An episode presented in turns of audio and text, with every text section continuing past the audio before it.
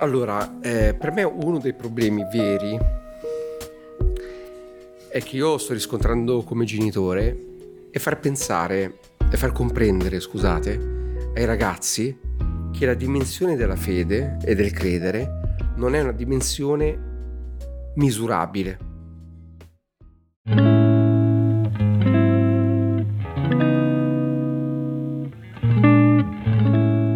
Salve a tutti e benvenuti in questa nuova puntata di Social Light, luce nella società. Grazie per eh, aver scelto di stare con noi e io vi lascio alla seconda parte dell'esperienza di fede di Nino Plano. Buon ascolto. Sì, ci siamo lasciati comunque al Nino Plano con i capelli lunghi, 19enne, che viene a Villa Aurora, no? Con i suoi momenti di crisi. Quando sono avuto... arrivato me li sono tagliati. Eh? È vero? Però c'erano ancora, non erano come adesso. No, erano, c'erano, erano pochi, ma c'erano. Insomma, erano ho forse... detto forse è meglio Nino che... taglio proprio. e, però com'è stato, eh, ci hai raccontato comunque eh, che hai approfondito appunto eh, tante cose, anche di te. E, com'è stato poi uscire fuori da Villa Aurora e cominciare questo nuovo percorso della tua vita? Sarebbe il ministero pastorale, appunto. Allora, eh, è stato bellissimo, è stato bellissimo diventare pastore perché sono stato pastore di una chiesa fantastica, che è la chiesa di Napoli. Io, fo- io spero insomma che si possa ripetere con la chiesa di Firenze. In parte è avvenuto con la chiesa di Milano, altra chiesa che ho servito prima di Firenze, ma l'alchimia perché veramente bisogna definirla così. L'alchimia che si era creata con la chiesa di Napoli, tra me e Napoli, tra la mia famiglia e Napoli, for, forse è qualcosa veramente un unicum, perché non c'erano formalità.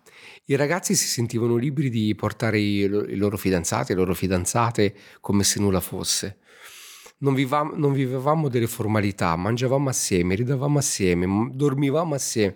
Veramente c'era un entusiasmo in quel periodo nella chiesa di Napoli e il sabato mi ritrovavo i ragazzi eh, seduti sulla parte destra della chiesa, tantissimi, una trentina, quaranta, insomma, per essere la chiesa di Napoli erano un sacco. E poi mh, addirittura quando poi andavo ad Avellino, Pompei, eh, a Battipaglia perché avevo altre comunità. Questi ragazzi, che comunque erano alcuni di Pompei, altri di Avellino, insomma, che venivano a Napoli, mi aspettavano nel pomeriggio che io arrivassi per poter stare in, a casa, cioè stare insieme a casa mia e mangiare la pizza, vedersi le partite del Napoli. Insomma, veramente ci siamo divertiti un sacco. Ma non era solamente il divertirsi, perché insomma, ma era il piacere di stare insieme e sentivamo che Eravamo fratelli e sorelle, eravamo amici. Il Signore non ci chiama più servi, ma ci chiama amici, no? Ecco, noi eravamo degli amici tutti insieme ed era molto bello. E quindi diventare pastore in quella comunità è stato, dal mio punto di vista, la manna. La manna dal cielo, perché se fossi finito in un altro territorio, magari, eh, oggi forse non sarei qui. Oggi non sarei più pastore, magari, no? Perché veramente le chiese sono dei posti bellissimi, ma sono anche dei luoghi in cui si possono annidare dei pericoli per la vocazione. Mm-hmm. Assolutamente. Molto spesso non, eh, non si capisce appieno il ruolo del pastore. Spesso si è soggetti a critiche, si è soggetti come ogni ruolo di leadership d'altronde. E se tu dovessi dire, raccontarci delle difficoltà che hai avuto proprio a livello umano nell'affrontare questo ruolo, eh, cosa ci diresti? Allora, a livello umano, ehm, le cose che... Cioè io penso che alla fine, forse la cosa che accomuna le problematiche che maggiormente ho vissuto è che ci sono dei fratelli delle sorelle di chiesa, ma forse anche io, insomma, non lo so, però eh, io posso parlare de- di quello che ho vissuto. Certo. Probabilmente ci sono delle frustrazioni o delle, delle persone che non si sono realizzate nella società, nella, nella propria vita lavorativa e che poi cercano di poter realizzarsi nella Chiesa, monopolizzando la Chiesa e cercando di essere il tutto della Chiesa. E quindi quando un pastore arriva e, e, cerca di distribuire, perché poi alla fine diventa un gioco di potere, no? cerca di togliere il giocattolo e dire insomma ma è tuo, ma non solo tuo, ma è anche di altri, di distribuire no? eh, il potere, ecco, diventi il nemico, diventi il nemico. E diventa spiacevole. E diventa spiacevole perché poi cercano di, di mettere in evidenza qualsiasi tua incoerenza, per, perché poi ci sono. Perché siamo uomini e donne con le nostre incoerenze, con le nostre passioni, con le nostre paure, insomma, con tutte le nostre stranezze. E allora diventa un gioco a farsi del male. Io tendenzialmente tendo a subirlo. Non cerco di reagire, su, ho una tendenza a subirlo e a, viv- a, viverlo a casa mia, insomma, perché poi diventa mia moglie il parafulmine, poveraccia, di tutte le mie tristezze, insomma. Però, e vedi, la cosa bella è che quando ero a Napoli, questo non è accaduto, e a Napoli uh, ero addirittura il pastore, il parroco del territorio. Cioè la chiesa di, di Napoli era diventata la chiesa parrocchiale, era il punto di riferimento. Se c'era bisogno di qualcosa lì a, a Mergellina, domandavano alla chiesa ventista, al pastore Nino, quindi avevo un ruolo sociale riconosciuto. Andavo in giro addirittura con la croce no? sul, eh, sulla, sulla giacca, insomma, perché avevo un ruolo, poi insomma, meno trasferito in un'altra comunità del nord Italia, non voglio dire dove, mi sono sentito un, picco, un pinco pallino qualsiasi, insomma, mm, era stato veramente difficile, non riconosciuto magari neanche all'interno della propria chiesa, quindi veramente diventa complicato per un pastore alle volte vivere dei cambiamenti, assolutamente. Poi diciamo che non c'è cosa peggiore che andare poi muro a muro in alcune circostanze non cercare di capire alcune dinamiche, no? Perché poi c'è il paradosso, tra virgolette, è che spesso c'è il, il pastore è chiamato comunque a predicare l'ideale, no? Quando poi l'ideale da umano, perché il pastore prima di tutto è un umano, non riesce poi a concretizzarlo, e lì parte poi l'incoerenza, no? che non è un'incoerenza perché d'altronde cioè, io da umano posso sbagliare, so che l'obiettivo che io sto predicando devo per me stesso già raggiungere. Quindi eh, questo è un, un paio di difficoltà comunque da, eh, da elaborare. E poi si diventa anche padre, no? Sì. Ci hai raccontato un pochettino all'inizio, un po' certe emozioni e tutto. E come essere padre oggi, tipo que- con questa generazione che cresce e si sviluppa in maniera diversa anche dalla mia ma anche dalla tua. Com'è stato? È stato, è un'esperienza bellissima. Ehm, I miei figli incominciano ad essere grandicelli.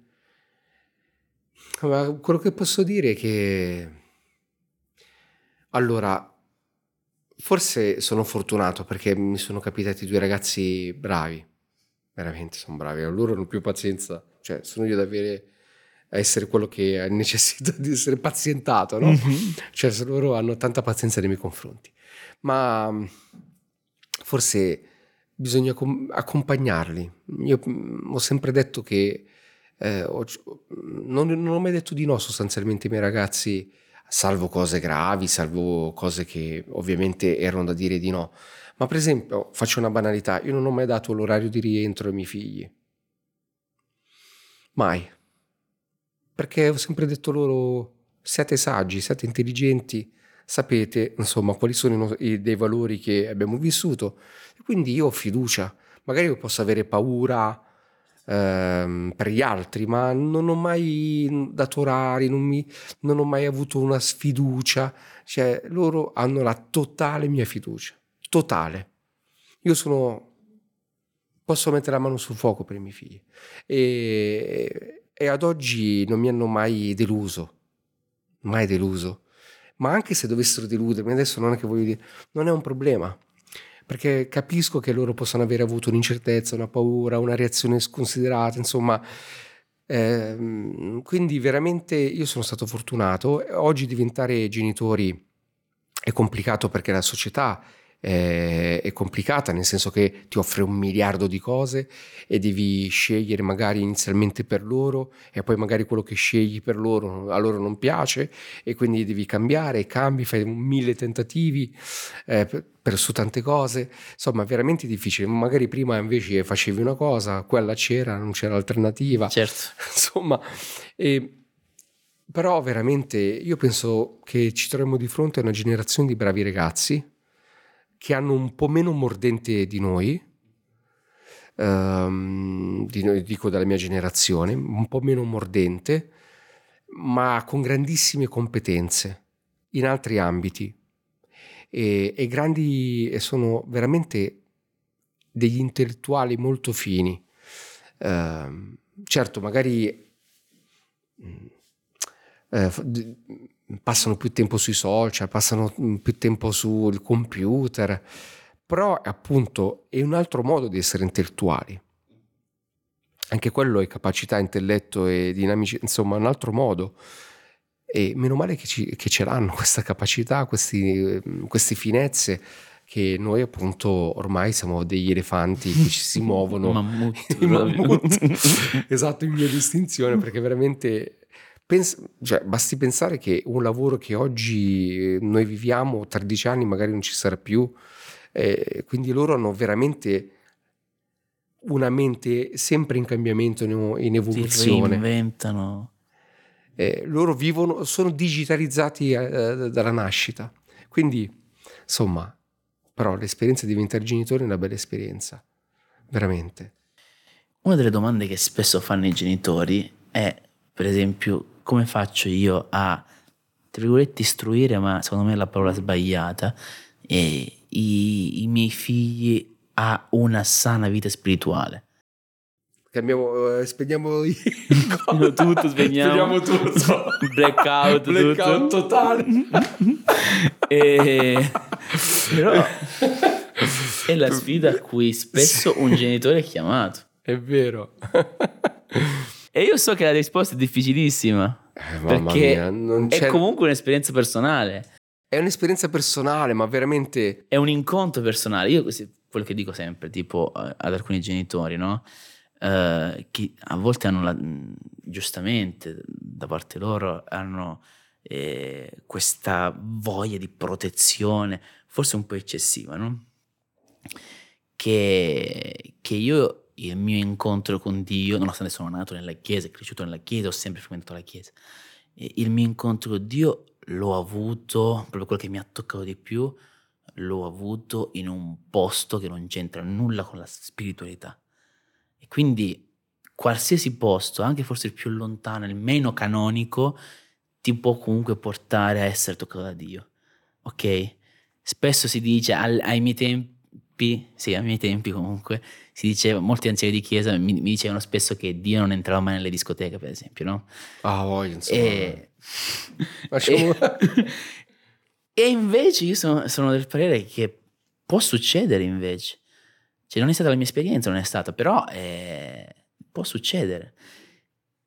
Però eh, tu da genitore come stai cercando di portare un po' questo approccio? Allora, eh, per me uno dei problemi veri è che io sto riscontrando come genitore è far pensare e far comprendere, scusate, ai ragazzi che la dimensione della fede e del credere non è una dimensione misurabile. Cioè, noi, ehm, loro ti dicono, eh vabbè, ma tu non hai mai visto Gesù, magari è tutta un'invenzione, no? Le solite cose. Sì ehm, come fai a spiegare Dio, insomma, tutti, tutti questi elementi. Allora, io ho cercato di far comprendere sempre ai miei ragazzi, eh, ma non è che è sufficiente una volta, tu glielo devi ripetere come un mantra, quando serve, quando salta fuori l'argomento, glielo devi ricordare, che l'elemento credere non è un elemento scientifico, sono due cose, è come dire sole e luna, eh, terra, mare, sono due cose diverse. Il credere si fonda su una relazione. E questa relazione non necessariamente passa attraverso il tatto, ma passa attraverso l'ascolto, la parola, eh, il sentire, il, insomma, in tante dimensioni, Sì. attraverso i sensi. Il, ehm, diciamo, il, il misurare, no? la mente scientifica, la scienza, l'epistemologia, passa attraverso la misurazione, appunto, il calcolo, ma non che una cosa perché la calcoli sia più vera rispetto a quella che tu credi. Sono tutte due cose vere, ma diverse. E alle volte la cosa che noi, anche come pastori, come chiese, cerchiamo di associare la scienza alla fede e di fare esempi magari scientifici per provare Dio. Ecco, Dio non si prova. Se facciamo questo gioco, perdiamo sempre.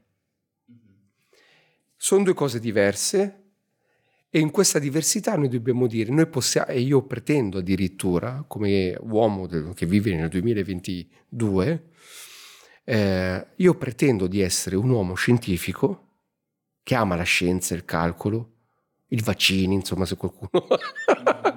eh? Tutto ciò che implica la conoscenza, essere contemporaneamente un uomo di fede, che crede, e, e lo rivendico. Questo è possibile perché esisto, ci sono. e, e, come esistono, esisti tu, come esistono tantissime altre persone nel mondo. Okay? Quindi è possibile essere uomini e donne che credono e che contemporaneamente sono analitici e scientifici. Ecco, io penso che questo sia il grande problema, che abbiamo perso l'opportunità di parlare di Dio in quanto uomini moderni scientifici. Oggi parla di Dio o di Freddi, cercando di dire appunto Dio non esiste perché, perché se fai matematica e eh, allora sei un, eh, una persona intelligente, se invece credi sei un bacucco insomma sceso dal, dal, dal pianeta eh, chissà dove, no? No, invece si può essere entrambi, uomini di scienza e uomini di fede. Questo è possibile e lo rivendico e cerco di dirlo ai miei ragazzi. Quindi studiate, approfondite, eccetera. Bene, ma la dimensione della fede è un'altra dimensione che dovete altresì coltivare. E possiamo dire non si può provare l'esistenza di Dio, ma si può provare a vivere Dio. Esatto, si può provare assolutamente. Dio lo senti. Una... Io quando leggo alcuni testi del Vangelo mi emoziono così tanto che sento proprio la presenza e passa attraverso la parola, la lettura ed è emozionante, bellissimo. Forse poco, non lo so, eh, però lo, lo, lo, sento, lo trovo nel tuo volto, no? nelle parole di conforto che ci, ci, possiamo dare, nel momento in cui sei vicino a una persona, eh, nella difficoltà. Quando canto un inno che mi descrive la grandezza di Dio, insomma, in mille maniere, in mille maniere. Tutto contribuisce a questa esperienza col Signore, che appunto è un'esperienza, non è calcolo, non è prova. E spesso oggigiorno eh, tendiamo un po', forse come genitori, ma anche come leader della Chiesa, no? a portare eh, la nostra esperienza, il nostro incontro personale con Dio ai ragazzi di questa generazione. Quando invece dovremmo capire che forse hanno bisogno di un approccio, un incontro con Dio un po' più high tech forse. Certo. Quindi è lì che poi nascono un po', eh, cioè, cioè nascono, dovremmo cercare di far nascere nuove tipologie di contatto, di avvicinamento alla parola di Dio, che per me è uno dei libri, anzi è, è il libro più, uno dei libri più antichi comunque che conosciamo, ma che allo stesso tempo racchiude una modernità all'interno, del, eh, all'interno di questo scritto che è la Bibbia appunto, che è incredibile. Quindi è un passaggio che secondo me si può fare e che si deve fare. E forse siamo noi stessi quelli pigri che non vogliamo fare questo passaggio. È vero. Però la risposta un po', secondo me, cioè, per avvicinare i giovani a, alla parola è cercare di avvicinarci noi per primi a questa generazione per poi portare la parola, la parola ai giovani. E fare vivere loro le esperienze, ehm, tutte. Cioè, io non vorrei mai che alla fine il messaggio che noi diamo sia per alcuni giovani o per creare alcuni giovani o affinché rimangano alcuni giovani. Io desidero, insomma, spero, insomma, come pastore della Chiesa di Firenze, così come nel passato, di essere il, il, il pastore di tutti i giovani, ognuno con le proprie diversità, con le proprie stranezze, con i propri peccati, ok? Con le proprie... Mh, mm, come io c'ho i miei, eh? Certo. Eh, questo voglio dire. Insomma, ognuno con i suoi, ma stiamo insieme, siamo chiesa. Siamo, mm, siamo chiesa insieme, assolutamente. Allora Nino, io ti devo lasciare la tua vita, ci hai raccontato che sei padre eh, di, due, di due, due, ragazzi ormai, sì. eh, sei marito, marito comunque, pastore. Così, dire, così dice mia moglie, insomma, lei dice tu sei mio marito. Se la moglie lo dice, e allora... Lo dice lei. Io non posso fare non altro che alzare le mani. Esattamente. Lo dici tu. Quindi possiamo soltanto che essere d'accordo. E quindi ti devo lasciare giustamente la tua vita. Uh-huh. E ci ha raccontato moltissimi input di riflessione, no? E tra cui abbiamo toccato anche la tua esperienza di, uh-huh. di fede, un po' come eh, è nata, come, come, ti sei proprio ricostruito all'interno proprio di... Eh, all'interno proprio di un nuovo, tra virgolette, status che è quello partendo proprio da fare il pastore per cercare di rigenerarti, ecco. E, e alla luce di tutte queste esperienze, Qual è il messaggio che tu vuoi lasciare ai giovani che ascoltano questo podcast? Io dico ragazzi, siate voi stessi, esprimete la vostra arte, esprimete il vostro modo di essere e anche se qualcuno vi giudicherà, siate liberi. Liberi non di fare secondo la propria coscienza solo, perché la coscienza tradisce la propria.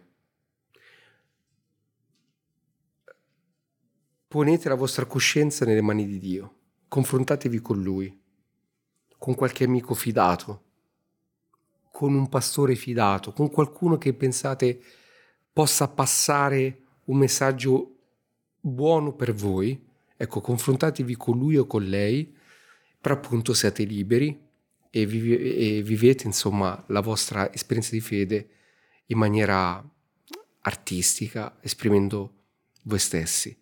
Ecco, io mi sento di dire questo. E sappiate che qualora abbiate bisogno di un posto, c'è la casa pastorale qui a Firenze che accoglie, insomma, la vostra arte, il vostro modo di vivere e di essere, senza problemi. Se siete comunque lontani da Firenze, comunque potete venire a, venire a, esatto. a Firenze e trovare comunque... No, Sempre però... un posto e un luogo di, di accoglienza, eh, assolutamente. Niente, quindi ti ringrazio per quello che ci hai raccontato. Grazie a te, a voi che ci avete... Però una prossima volta, insomma, lo diciamo, eh?